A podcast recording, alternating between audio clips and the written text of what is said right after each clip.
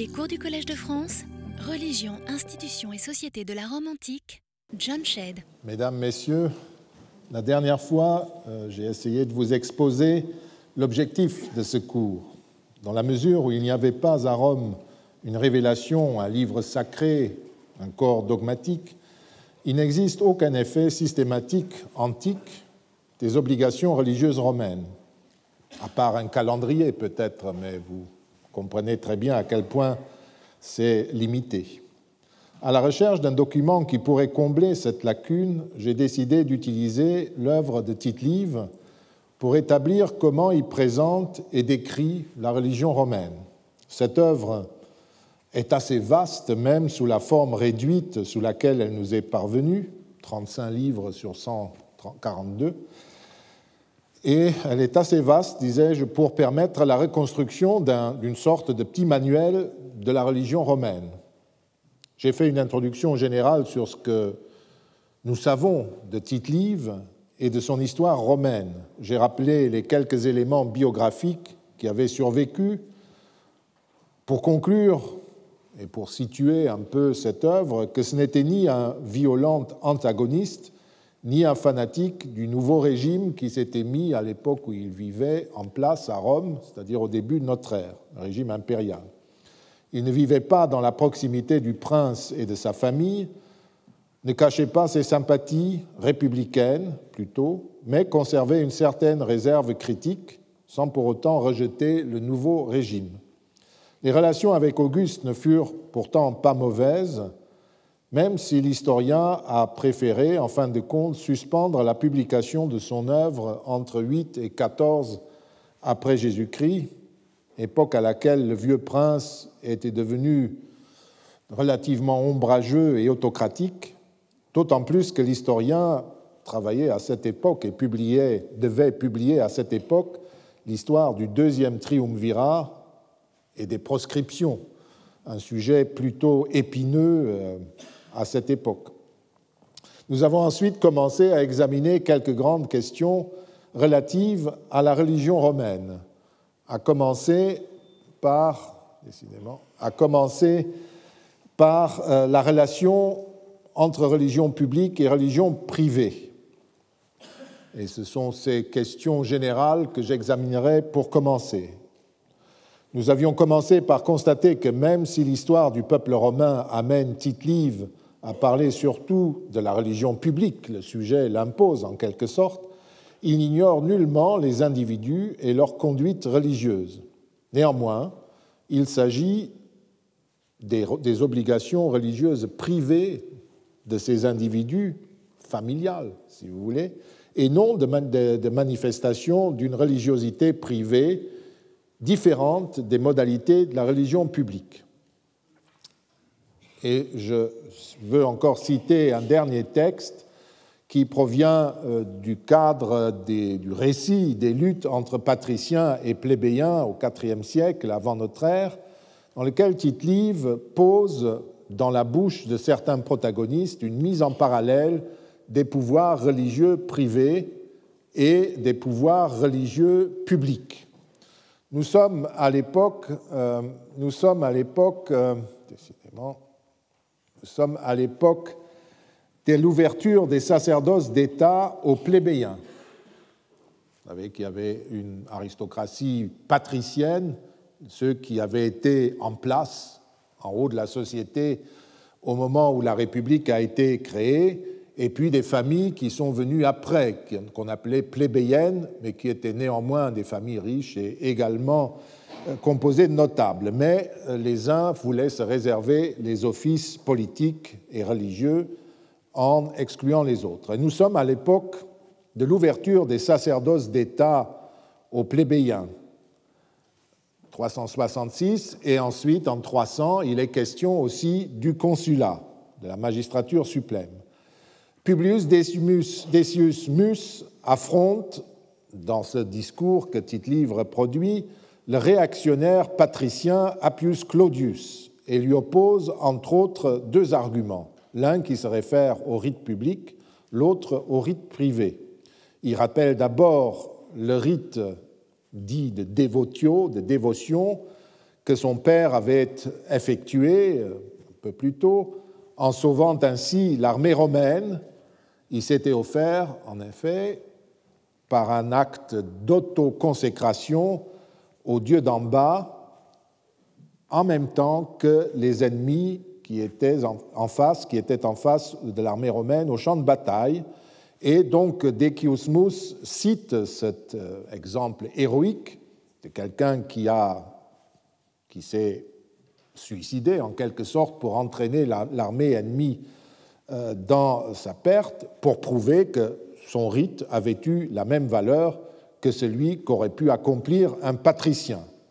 Ensuite, Decius passe à lui-même et met en parallèle la valeur de ses rites domestiques, privés, et ceux d'Appius Claudius.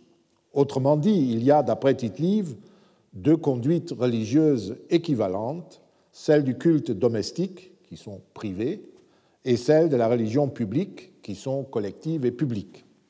C'est ce qu'exprime aussi le deuxième extrait du discours de Decius que j'ai ajouté, où il euh, rappelle que finalement, depuis euh, deux générations, les plébéiens occupent les plus grands sacerdoces de l'État romain et, ma foi, les dieux acceptent euh, tout à fait que cela fonctionne ainsi et ils ne voient donc pas pourquoi ils ne pourraient pas exercer les pouvoirs religieux d'un consul ou d'un prêteur. Et ils ne voient pas non plus qu'à quel titre ils ne pourraient pas rendre aux dieux à titre public le culte qu'il le rend à titre privé. Toujours cette mise en parallèle. On voit donc que la religion privée, pour eux, n'est pas une religion autre, une religiosité de type romantique, mais un ensemble d'obligations religieuses, rituelles, qui n'est différente d'un ensemble qui n'est différent de, des, des obligations publiques que par une question de hiérarchie. Ce qui concerne tout le monde et forcément l'emporte sur ce qui est privé. Encore, vous verrez des exemples, les obligations privées l'emportent souvent sur les obligations publiques quand il y a conflit. Mais nous verrons cela dans la suite. Est-ce que cela signifie que d'après Tite-Live, les Romains ne connaissaient comme pratique religieuse que les rites positifs de la religion publique et ceux de la religion familiale? Autrement dit, si nous feuilletons son œuvre, n'y a-t-il aucun indice, d'une autre possibilité, d'une autre religiosité? Nullement. Euh, Tite-Live évoque en deux passages ce qu'il considère d'une certaine manière comme une déviation de la religiosité euh, normale que je vous ai exposée. Le premier exemple se situe en 213 avant notre ère, quand l'horizon militaire des Romains était plutôt brouillé par les défaites successives infligées à l'armée romaine par Hannibal, qui parvenait tout récemment de parvenir jusqu'à un mille des portes de Rome. Dans un chapitre entier, assez long, nous ne pouvons pas le commenter en entier, l'historien décrit le découragement qui saisit alors les autorités et les troubles qui s'ensuivirent. La description est dramatique. Euh, je traduis. Ainsi la guerre traînait en longueur et les dispositions des esprits, non moins que la fortune, variaient avec les succès et les revers. Il se manifesta alors à Rome une si grande frénésie rituelle, et en partie d'origine étrangère, qu'on eût dit que les dieux ou les hommes avaient changé tout d'un coup. Ce n'était déjà plus en secret, dans l'intérieur des maisons, que l'on abolissait l'ancienne tradition romaine, en public même, dans le forum, au Capitole, il y avait une foule de femmes qui ne sacrifiaient plus, qui ne priaient plus les dieux à la manière de leurs ancêtres. More patrio. De misérables sacrificateurs, des devins s'étaient emparés de toutes les imaginations. Donc une énorme angoisse religieuse envahit la ville, au point de rendre méconnaissable la cité de Rome puisque les gens qui exercent normalement le pouvoir et ont l'initiative disparaissent. Il y a d'autres personnes qui ont pris leur place.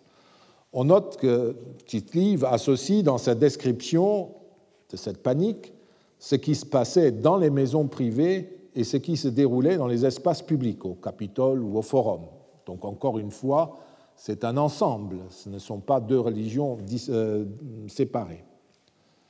Et ce qui change, ce sont, écrit-il, les ritus, c'est-à-dire non pas les rites, mais les modalités de célébrer les rites, la coutume ancestrale de sacrifier et de prier, ainsi que l'historien lui-même glose le terme ritus, hein, que les femmes ne sacrifient et ne prient plus les dieux patrio more. Ça, c'est le ritus patrius, patritus romanus, les modalités de célébration romaine. Ce qui change d'abord dans tout cela, c'est le premier rôle cultuel qui est tenu par les femmes. Normalement, celles-ci ne sont pas du tout exclues, elles participent au culte, mais à une place bien précise. Et, cela, et pour cela, que ce soit des fêtes régulières qu'on leur a confiées une fois pour toutes, ou des fêtes particulières, des rites particuliers, elles sont en général invitées par le Sénat et les magistrats, par exemple, de venir supplier les dieux de temple en temple ou de célébrer telle ou telle expiation. Nous parlerons dans la suite de tout cela.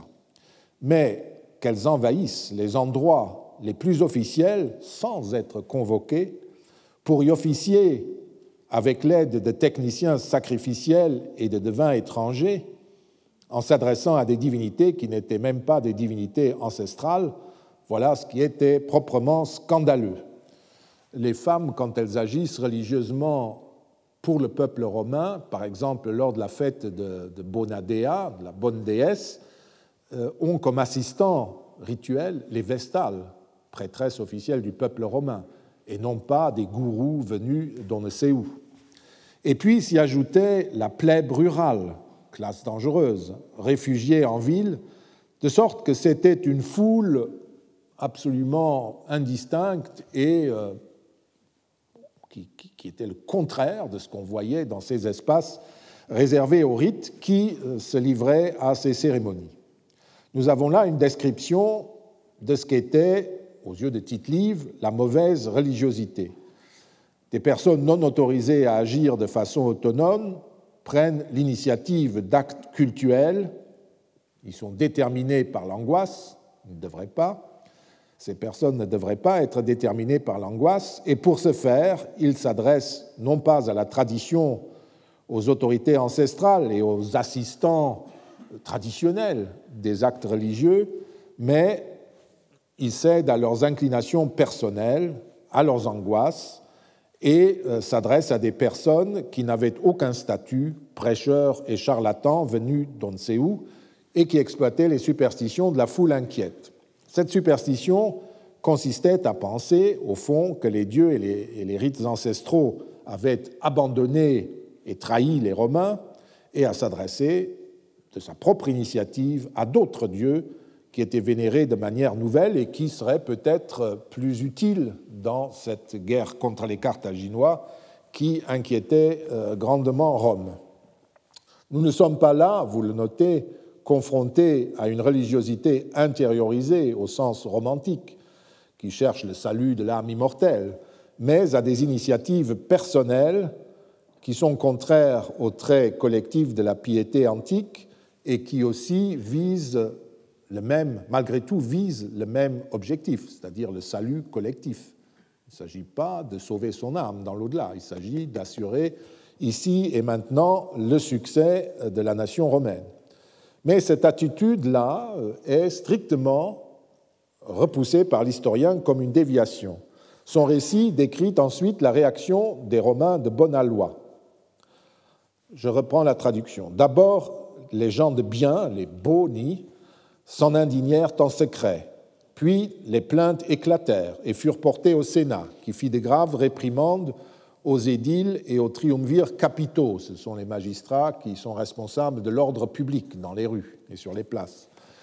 Euh, il leur fit donc des réprimandes de leur négligence. Mais lorsqu'ils voulurent chasser la multitude du forum et disperser l'appareil de ces sacrifices, peu s'en fallut qu'ils ne fussent repoussés avec violence il devint évident que le mal s'était déjà trop étendu pour que des magistrats inférieurs, édiles, triumvirs capitaux, puissent y remédier. Et le Sénat dut charger Marcus Aemilius, prêteur urbain, c'est-à-dire le chef de l'exécutif urbain, de délivrer le peuple de ses angoisses religieuses. Le peuple fut convoqué, le prêteur lut le Senatus Consulte et ordonna par un édit que quiconque aurait des livres de divination, des formules de prière ou un recueil des techniques de ses sacrifices apporta chez lui tous ses documents, tous ses écrits avant les calendes d'avril, avant le 1er avril, et il défendit que personne, dans aucun lieu public ou sacré, sacrifia d'après les modalités nouvelles ou étrangères.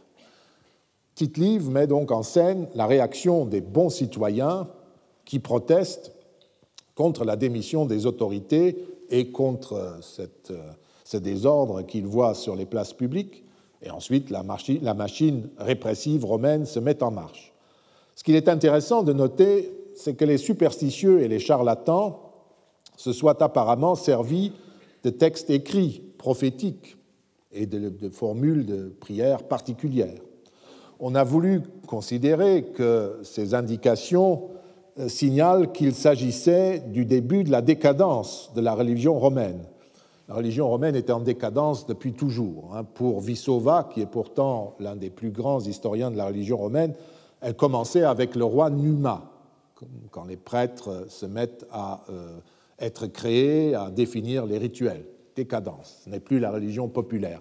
Mais elle décade ensuite pendant euh, sept ou huit siècles, n'est-ce pas? Et euh, Lawrence Spring, en 52, considérait que c'est donc en 213 que la décadence commence, puisqu'il y a ces livres non permis qui circulent, etc. Il s'agit au contraire ici chez Tite-Live d'un exemplum, d'un cas monté en épingle négatif, écrit deux siècles plus tard, pour démontrer non pas ce qu'était désormais la religion publique des Romains, mais ce qu'était la mauvaise piété, celle qui ignorait la tradition ancestrale.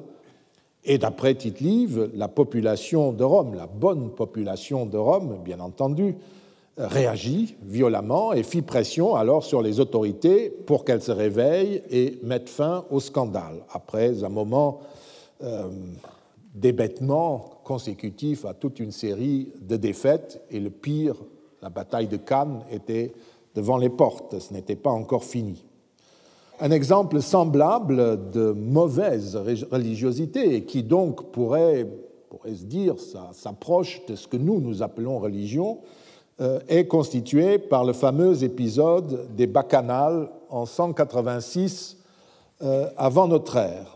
Cette histoire est trop célèbre et vous le voyez trop longue, elle occupe 12 chapitres chez Tite-Live pour être ici longuement développée. Un bref résumé suffira. Il s'agit d'un véritable roman, comme ceux qui circulaient à partir du IIIe siècle avant notre ère, où l'amour, le sexe, une mère abusive, une courtisane au grand cœur, un grand dadais un peu niais, la cupidité, les menées coupables de gourous bachiques et le thème du complot occupent le devant de la scène. Un grec de basse condition était venu en Étrurie puis à Rome et y avait prêché un dionysisme qui mélangeait les sexes dans des orgies nocturnes avec, d'après Tite-Livre, tous les abus que l'on imagine.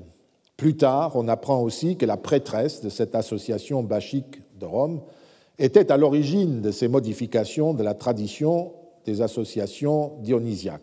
Donc c'est une réforme. C'est entre les griffes de cette secte que tomba un jeune orphelin de bonne famille dont le père et les tuteurs étaient morts. Sa mère, toute dévouée à son nouveau mari, qui était très intéressé par le patrimoine du jeune homme, accepta de l'aider pour dépouiller son beau-fils. Enfin, vous avez tout le, un film qui peut passer sur les chaînes d'émotion à la télévision. Elle le fit initier au, au nouveau mystère de Bacchus. Or, il se trouve que le jeune homme avait une bonne amie, une courtisane au grand cœur, et qui connaissait ce milieu bachique professionnellement en quelque sorte. Celle-ci finit par connaître ce qui se tramait et conjure le jeune homme de ne pas se prêter à cette initiation.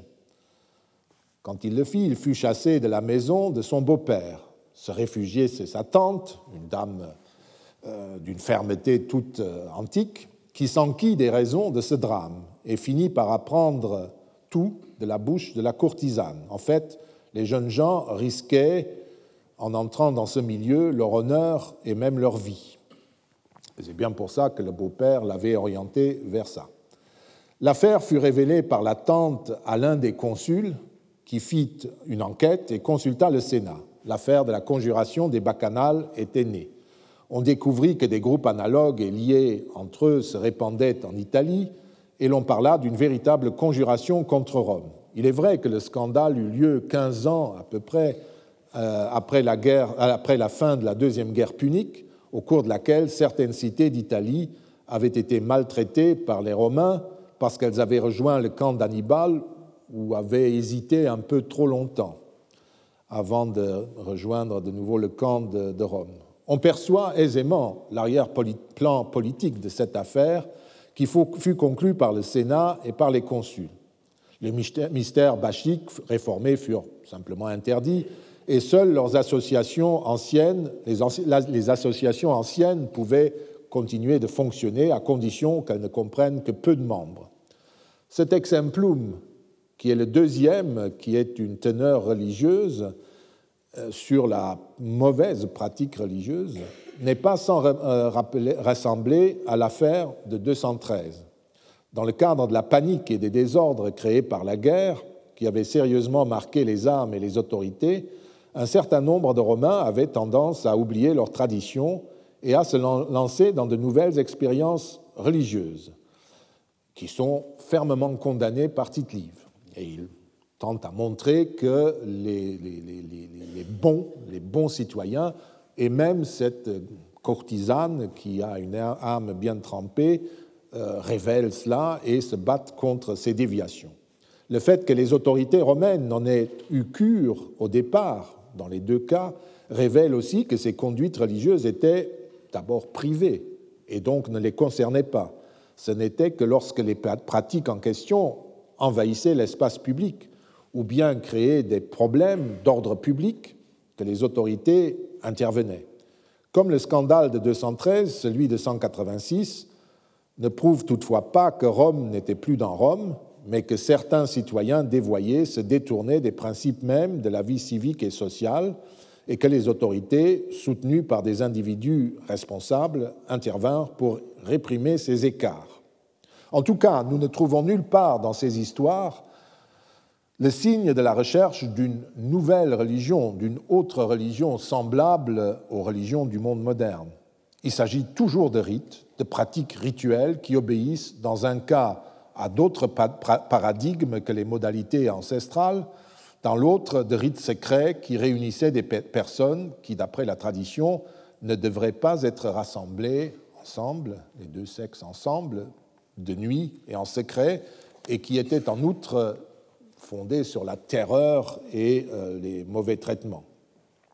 Tout n'est certainement pas vrai dans l'acte d'accusation de ces pratiques, mais le fait est qu'aucune des deux pratiques ne survécut. Jamais les thias bachiques n'ont connu des rites semblables à Rome et en Italie. C'était vraiment une fin.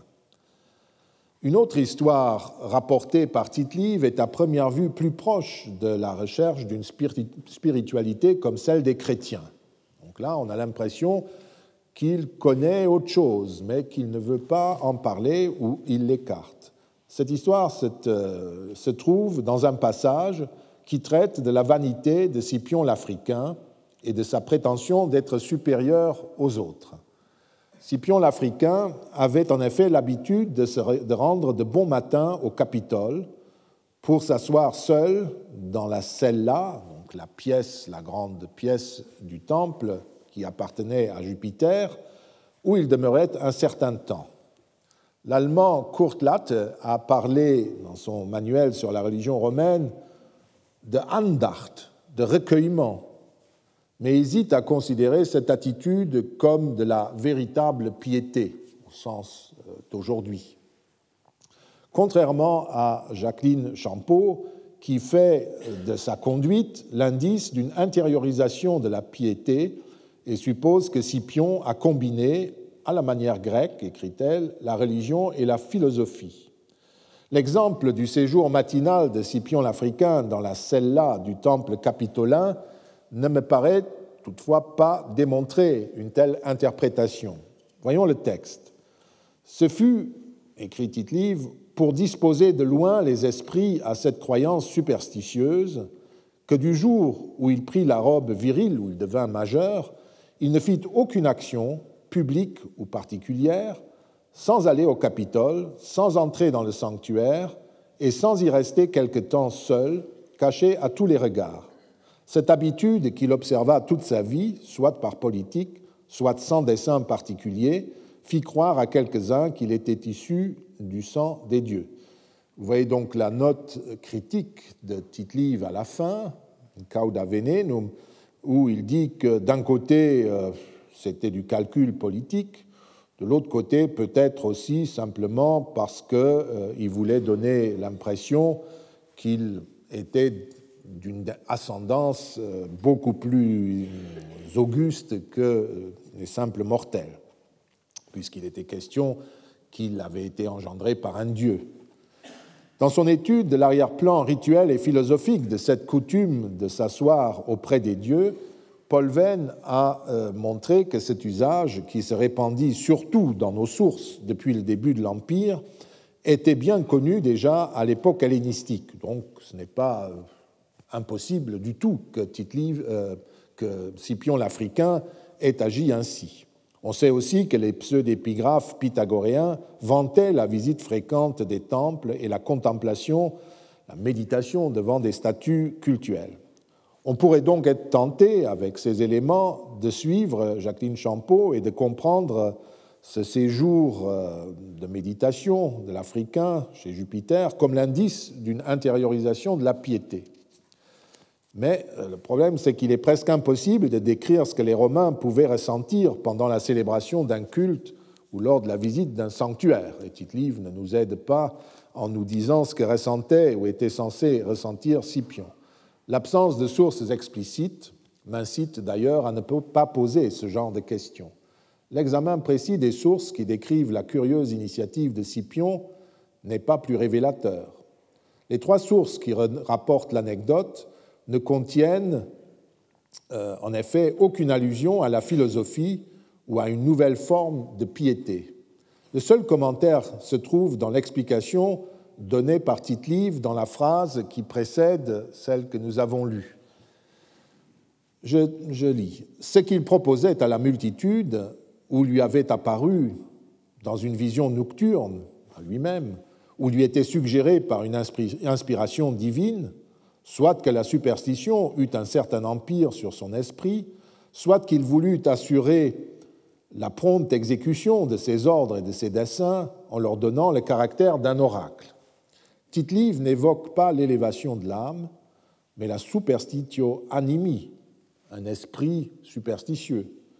On pourrait certes recevoir ce terme sous le calame de Tite-Live comme une critique de cette conduite religieuse euh, nouvelle, mais j'ai quelques difficultés à admettre que les philosophes antiques, postérieurs à l'Africain et à Tite-Live, aient pu passer sous silence cette anecdote si célèbre si elle était ou pouvait être reliée à une intention philosophique, à une spiritualité nourrie de l'enseignement des sages. Or, ce n'est pas du tout le cas. C'est en fait une, de plus, une fois de plus la tradition qui fournit la réponse à notre interrogation. Il faut toujours chercher le rite. En lisant de près les textes, nous apprenons en effet que l'anecdote est généralement associée à celle du serpent découvert dans le lit de la mère de Scipion, et que chez Titli, ce serpent qui est censé, serviteur d'un dieu, renvoyer à un, père euh, surnaturel. Et euh, nous apprenons aussi que chez Tite-Live, la considération précède l'habitude capitoline et la rumeur sur son origine divine. Dans l'esprit des anciens, les deux histoires sont manifestement liées et signifient uniquement que l'Africain désirait ainsi proclamer son origine divine. L'interprétation de notre anecdote s'appuyait sur la pénétration d'un particulier dans la cella d'un dieu. Normalement, seul le personnel cultuel et les célébrants d'un culte avaient ce droit. Ceux qui y entraient en dehors du culte ou de l'entretien possédaient forcément une relation étroite avec les dieux. C'était par exemple le cas pour les statues des autres divinités qui pouvaient se trouver près de la statue euh, du titulaire du temple, et depuis le début de notre ère, c'était aussi le cas, pas toujours, mais le cas pour certains des divis, des empereurs divinisés, qui pouvaient demeurer dans la cella du temple, dans une niche par exemple, ou dans une euh, petite chapelle euh, latérale. Dans notre anecdote, il ne s'agit pas d'un séjour permanent dans l'espace réservé à Jupiter, mais en fait d'une présence relativement courte, du même type que celle des célébrants. En outre, Scipion fait ce séjour seul et tôt le matin. Malheureusement, euh, Tite-Livre ne nous dit rien de précis sur un acte cultuel. Alors comment faut-il comprendre sa visite? Comme un nouveau type d'acte cultuel ou comme un comportement traditionnel? Le droit de pénétrer dans la cellaire du temple est une question compliquée que je ne suis pas certain de toujours comprendre. Une fois éliminés les témoignages qui peuvent être expliqués à partir de l'ambiguïté des termes employés, euh, il subsiste un certain nombre de passages qui mentionnent l'entrée et le séjour de mortels dans la cella. L'ambiguïté des termes, par là j'entends euh, par exemple le terme templum, qui signifie espace inauguré, ou bien enceinte cultuelle, ou encore édifice servant d'habitat à une divinité. Donc euh, parfois le texte est si ambigu, vous ne savez pas si votre célébrant, votre personne est dans le temple ou dans l'enceinte globale du temple ou dans un portique, on, ne peut pas. Mais en excluant cela, il reste quand même un certain nombre de passages qui mentionnent l'entrée ou le séjour de mortels dans une salle, disais-je. J'ai déjà mentionné ceux qui entretiennent ce bâtiment, aussi les célébrants, proprement dit. Puis il y a d'autre part euh, des Situation plus étrange, comme les séances du Sénat qui se déroulent dans certains temples et qui posent ce genre de, de, problème, indépendamment de la difficulté matérielle de faire tenir plusieurs centaines d'individus dans des locaux parfois exigus. Évidemment, dans ces cas, euh, nous pouvons constater que la délibération des sénateurs se fait sous le regard des divinités concernées qui participent en quelque sorte au débat dans un domaine de compétence qui est le leur. Quand on se réunit chez Jupiter, il s'agit du gouvernement. Quand on se réunit dans le temple de Bellone, il est souvent question de la guerre, etc. Donc euh, on perçoit des, raisons, mais on ne voit pas comment les sénateurs peuvent envahir un temple comme ça pour s'asseoir dans un espace dans lequel on ne pénètre pas si on n'a rien à y célébrer ou à y faire de, qui est utile au temple et à la divinité. D'autre part, je me demande si on ne sépare pas trop fermement dans nos manuels, où on dit toujours ce que je vous dis, l'occupation des, locaux sacrés du culte quotidien. On dit toujours que pour ces occasions hautement publiques, les magistrats célébrant un culte, ou même le Sénat, va dans un temple, s'y assied ou euh, accomplit des rites religieux. Mais qu'en est-il du culte quotidien qui se déroule euh, en permanence dans les sanctuaires? Au cours du culte et en vue de ce culte, l'accès à la cella ou à un bois sacré, qui est la même chose qu'une cella, était toujours possible en fait. Les témoignages explicites datent malheureusement tous d'une époque plus tardive que l'anecdote de Scipion mais il n'existe aucune raison de douter qu'au cours d'un sacrifice, la statue cultuelle qui se trouvait dans le temple à l'intérieur était couronnée et parfumée.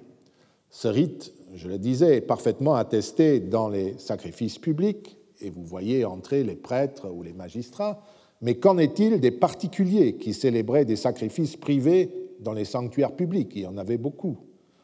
Il n'y a, à mon avis, aucune raison de supposer qu'ils n'avaient pas le droit de pénétrer dans la celle-là à des fins rituelles, par exemple pour y déposer des ampoules d'huile parfumée et des couronnes, ou même des morceaux d'offrande sur une table qui se trouvait dans euh, les scellés.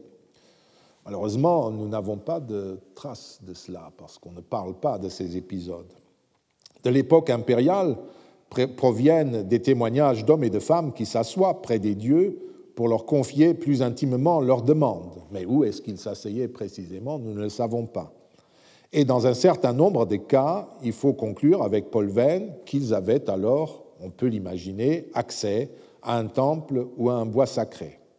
Or, les témoignages relativement précis, qui ne sont pas de simples évocations de valeurs philosophiques ou morales de cette attitude, montrent que la pénétration et le séjour dans un temple ou bois sacré de la part d'un privé étaient toujours liés à un acte d'offrande, même s'il s'agit de l'offrande d'un simple fruit.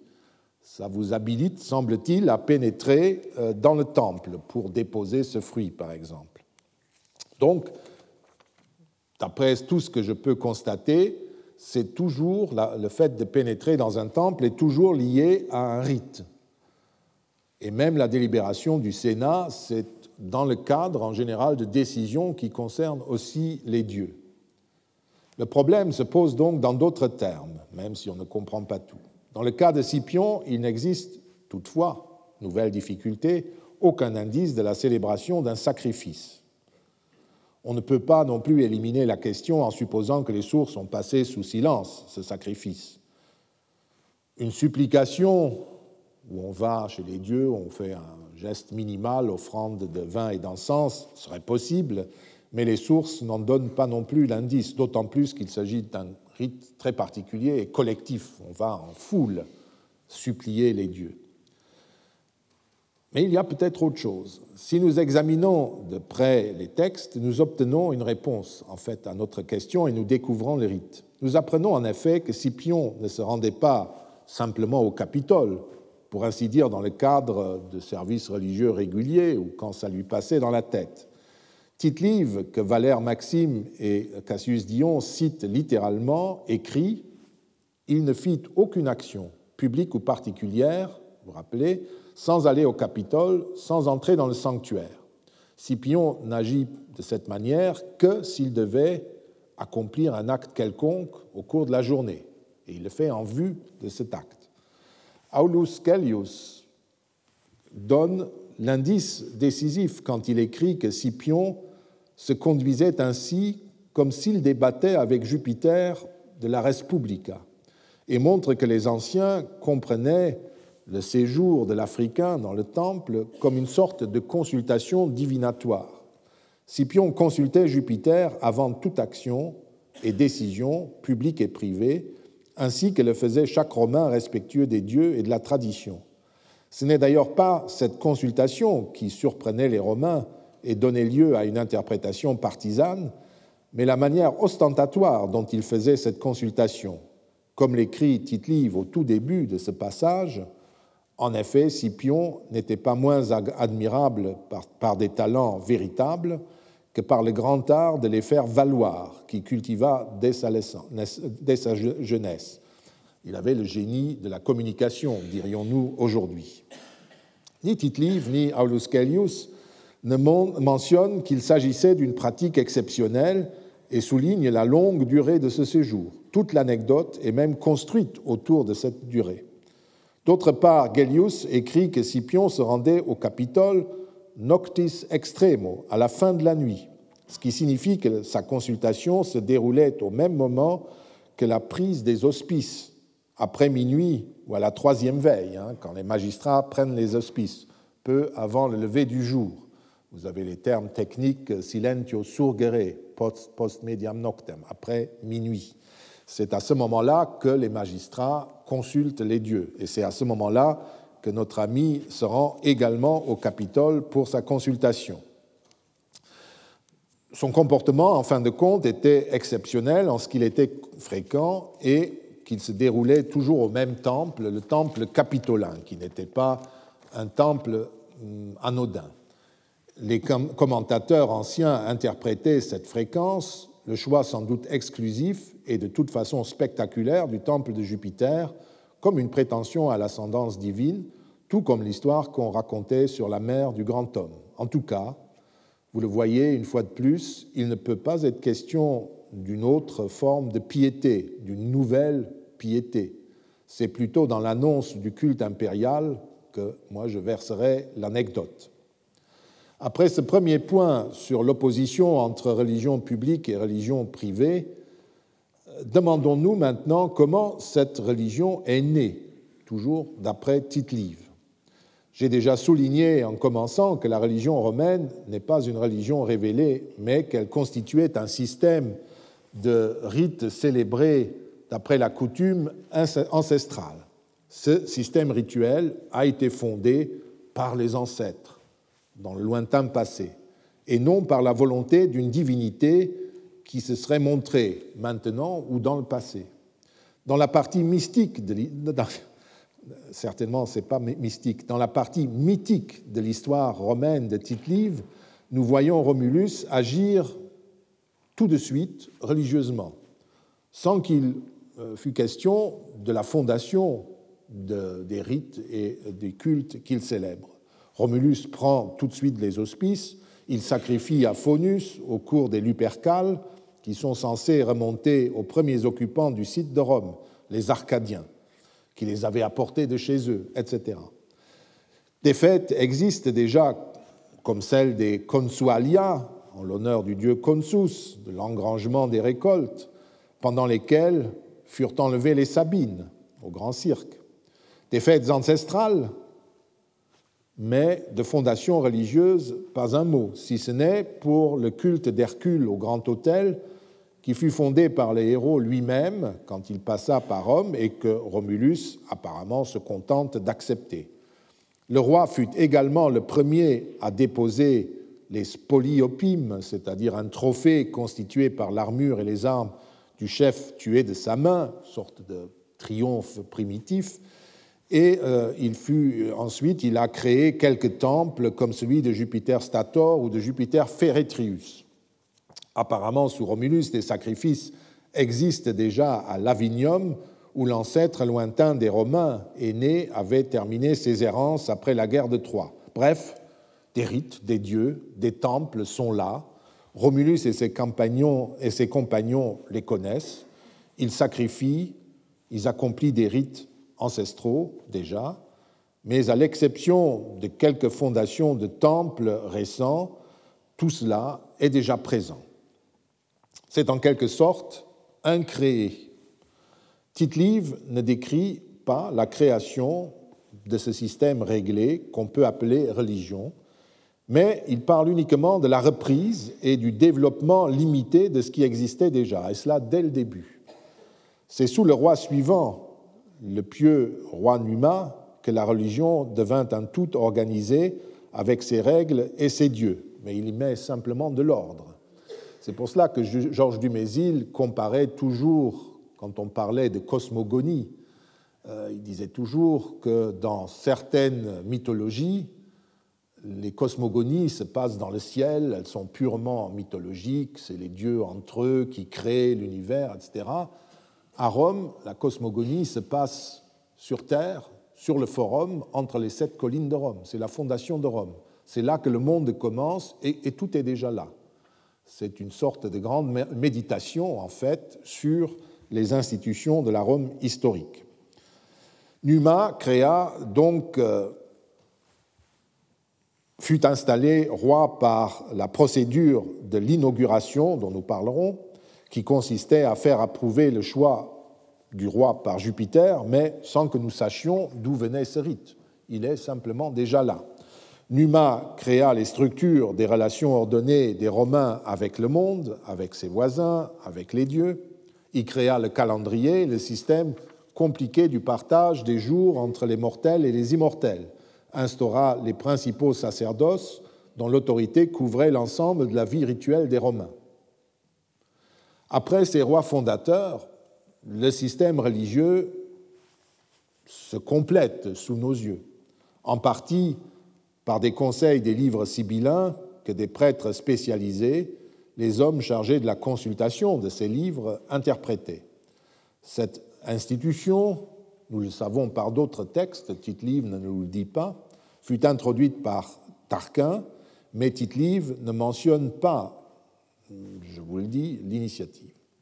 D'autres temples furent fondés celui de Diane Aventine par le roi Servius Tullius, le Capitole lui-même par Tarquin le Superbe, mais là, nous sommes déjà non pas dans la création de la religion romaine, mais dans le quotidien de la vie publique romaine, avec la création de nouveaux temples, l'appel de nouvelles divinités éventuellement. Enfin, un passage remontant à la période de remise en ordre après la prise de Rome par les Gaulois au IVe siècle décrit les débats que suscitaient régulièrement les règles de la tradition religieuse romaine, qui était orale, qui était parfois fixée par des décisions ponctuelles en cas de conflit ou d'hésitation, mais qui n'était jamais systématiquement recueillie et donnait donc toujours lieu à de nouvelles palabres. Nous sommes en 384 avant notre ère. Des tribuns militaires à pouvoir consulaire furent élus après une période donc, de vacances de pouvoir, il n'y a pas de consul, euh, on appelle ça un interrègne. Et Tite-Livre raconte que, ayant assumé leur magistrature aussitôt après l'interrègne, ceux-ci, c'est-à-dire les tribuns militaires à pouvoir consulaire, avant toute chose, consultèrent le Sénat sur les obligations religieuses. En premier lieu, euh, nous sommes après le sac de Rome par, euh, par les Gaulois. Hein. En premier lieu, ils ordonnèrent de rechercher tout ce qui pouvait se retrouver des traités et des lois. Il s'agissait des douze tables et de certaines euh, lois royales qui étaient exposées, nous dit-on, sur le forum. Une partie en fut publiée sans restriction, mais des prescriptions d'ordre rituel furent soustraites à la connaissance de la foule par la volonté surtout des pontifes, désireux d'avoir dans la prescription rituelle le moyen de brider les esprits de la foule et l'on discute notamment des jours dits interdits, religiosi, qui, d'après la tradition, avaient été marqués par un ou des désastres, ou qui, par conséquent, étaient dangereux. Pour cette raison, les autorités défendirent euh, toute action publique et privée pendant ces jours. Vous voyez euh, qu'il s'agit de règles relatives au statut des jours du calendrier, dont certains étaient propres aux activités humaines, d'autres étaient réservés aux dieux, certains enfin dangereux et interdits. Il est évident que de telles mises à jour se produisirent régulièrement, et l'on notera que cela se faisait sur une décision humaine, sur celle des autorités légales, et non sur l'injonction non sollicitée d'un prophète ou d'une divinité. Le Sénat, les hommes, pouvaient parfaitement décider de consulter un oracle, mais l'oracle ne parlait pas lui-même. Ce sont les hommes qui parlent les premiers. Les motifs de ces changements sont toujours rationnels. Par exemple, pour justifier le classement de certains jours parmi les jours interdits à l'action publique et privée, on cite des événements historiques, un désastre militaire, celui du, euh, Crémer et de l'Alia pour le 18 juillet, le lendemain des Ides, qui avait été signalé comme interdit par les auspices toujours défavorables obtenus par un commandant qui apparemment ne s'y conforma pas et subit une défaite militaire cuisante. On perçoit aussi derrière ce texte l'incertitude de tout ce savoir, non seulement après le sac de Rome et la probable destruction des douze tables qui étaient en bronze par les Gaulois, hein, mais même à l'époque de Tite-Live. Il y a des coutumes qui sont régulièrement mises à jour et les érudits tentent de reconstruire les raisons de ces coutumes. Euh, Varron, l'encyclopédiste Varron et Cicéron parlent très souvent, essayent de donner plusieurs interprétations des traditions, parce qu'il n'y a nulle part un tel corps de doctrine. Cela ne signifie pas que les coutumes n'avaient pas de sens ou étaient oubliées et que la religion romaine était vide, mais qu'il fallait régulièrement réinstituer l'appareil coutumier et le pourvoir pour la discussion de justifications variées, car celles-ci sont toujours plusieurs, conformément à ce qu'on attend d'un système religieux où seul le rite est unique et nécessaire, mais où les interprétations sont multiples et non nécessaires.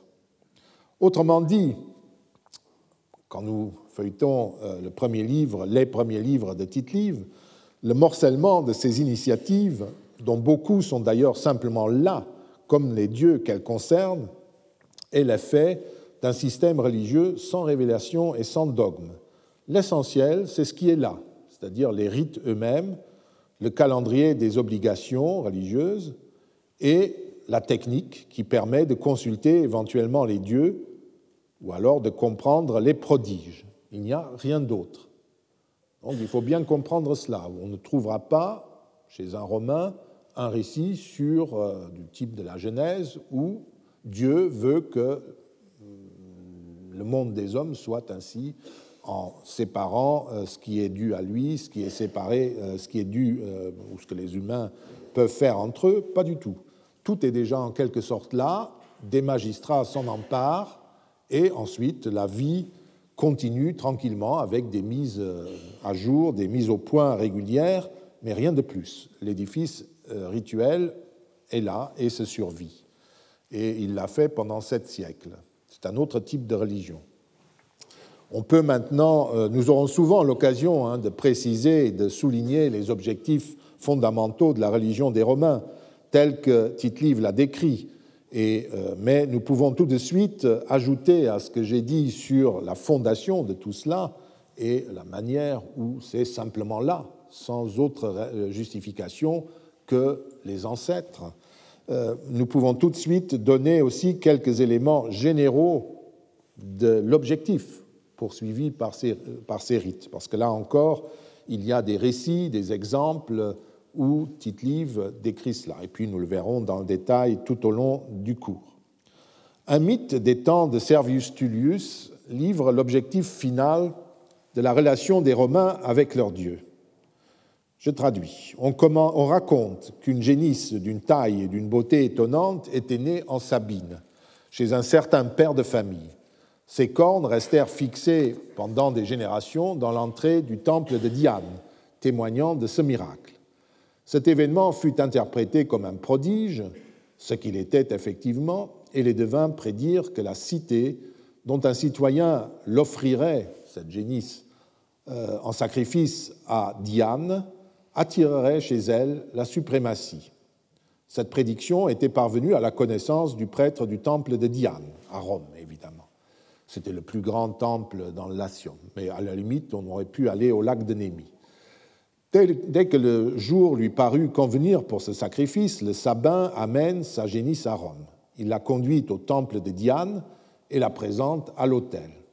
Là, le prêtre, en romain qu'il était, frappé par la taille de la victime qui avait fait grand bruit, et se souvenant des paroles des devins, dit au sabbin Quoi, étranger, que t'apprêtes-tu à faire? Tu veux offrir un sacrifice à Diane sans être en état de pureté rituelle? Tu ne commences pas par faire tes ablutions dans une eau courante? Il y a là en bas le Tibre qui coule au fond de la vallée. Pris de scrupules et voulant que tout soit fait conformément au rituel, pour que le prodige ait les conséquences voulues, le sabin descend aussitôt jusqu'au Tibre. Pendant ce temps, le Romain immole évidemment la génisse à Diane. Le roi et la cité en conçurent une satisfaction extraordinaire. Même si cette histoire, racontée rapidement et sans grand détail, comme par allusion, c'est comme un petit poème qui est mis dans le texte par Tite-Live, appartient aux différents signes annonciateurs de la grandeur romaine, elle donne une bonne représentation des fins de la religion romaine. Celle-ci concerne les bénéfices matériels et terrestres des Romains. Ici, la suprématie sur les Latins, dont le temple de Diane était l'un des sièges communs. Dans d'autres récits, c'est la suprématie d'un général, comme par exemple la célèbre histoire du sacrifice de Veille, la ville étrusque à 20 km au nord-est de Rome, où les soldats romains dérobent la fraissure d'une victime qui devait donner la victoire au roi de Veille pour la porter à leur propre général qui l'offre et évidemment prend et détruit la ville. Ou comme tant d'autres épisodes des nombreuses guerres qui marquent l'ascension de Rome. De ces il n'est jamais question, dans ces exemples-là, il n'est jamais question du salut de l'âme individuelle du citoyen, mais des biens matériels du citoyen, membre de la communauté romaine les dieux des Romains participent à cette sorte d'alliance fondée sur le respect réciproque et en vue de biens matériels terrestres. Il suffit pour apercevoir, euh, pour s'en apercevoir, de relire la prière prononcée par Scipion au moment où il s'embarque pour la campagne d'Afrique qui mit fin à la deuxième guerre punique. Dieu, déesse qui habitait les mers euh, et les terres, dit-il, je vous en prie, je vous le demande, que tout ce qui s'est fait, se fait et se fera durant mon commandement, mon imperium, Pour moi, pour le peuple et la plèbe de Rome, pour les alliés et les latins, pour ceux qui suivent le parti du peuple romain, et le mien, mon commandement et mes auspices sur la terre, sur la mer et sur les fleuves, que cela tourne bien. Tout cela, puissiez-vous l'aider, le faire prospérer par un développement heureux, puissiez-vous dans nos maisons ramener mes soldats et moi sains et saufs, ayant vaincu mes ennemis en vainqueurs, ornés de leurs dépouilles, chargés de butin et triomphants. Rendez-nous possible la vengeance contre ceux qui nous veulent du mal et ceux qui nous font la guerre, et tout le mal que le peuple de Carthage s'est efforcé de nous faire à notre cité, donnez-nous, au peuple romain et à moi, le pouvoir de le faire de façon exemplaire à la cité des Carthaginois. On notera que ceux que les dieux doivent protéger et favoriser, ce ne sont ni les individus ni leur âme immortelle, mais l'entité politique de Rome et de ses alliés, bref, tout ce qui politiquement et militairement est en cause. Autre exemple, cette prière sacrificielle au moment où éclate en 200 la guerre contre le roi Antiochus. Le Sénat, décréta que les consuls immoleraient les grandes victimes aux dieux qu'ils jugeraient à propos de choisir et qu'ils leur adresseraient cette prière. Puissent les projets arrêtés par le Sénat et le peuple romain dans l'intérêt de la République et de la guerre nouvelle qu'ils vont entreprendre avoir pour le peuple romain, les alliés et le non latin, c'est-à-dire les latins, une bonne et heureuse issue. On me dira que dans tous ces exemples, il s'agit de guerre, de départ en guerre, et il est attendu que le bénéfice demandé soit politique et belliqueux. Certes, les Romains étaient en guerre permanente depuis leurs origines, et beaucoup des bienfaits qu'ils demandaient à leurs dieux concernaient effectivement le domaine militaire. Mais euh, je constate deux choses. D'abord, euh, Tite-Livre ne rapporte aucune autre prière. Ce sont ces prières-là qu'il rapporte. D'autre part, euh, il ne faut pas s'arrêter au côté proprement militaire de ces textes, mais simplement au fait qu'on demande pour l'entité politique dans sa plus grande extension le succès, que ce succès soit militaire ou une autre.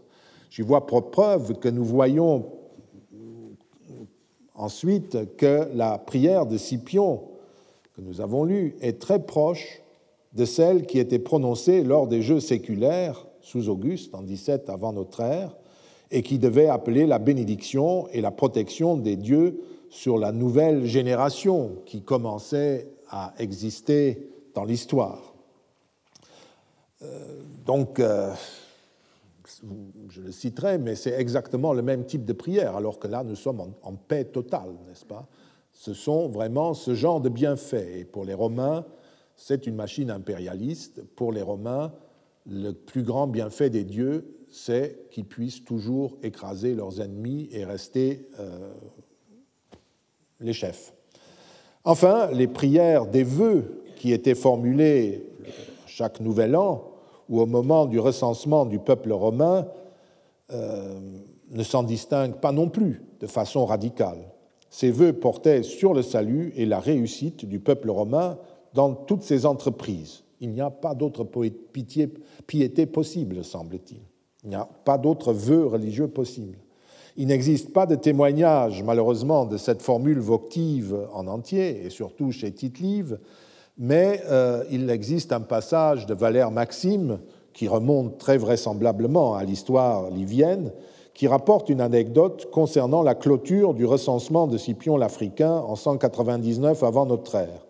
Nous apprenons que dans les vœux le censeur, donc euh, du recensement, le censeur demandait, je cite, que les dieux immortels rendent les affaires du peuple romain meilleures et plus considérables, ce qui prouve une fois de plus que les biens demandés étaient des biens matériels, c'étaient les affaires du peuple romain.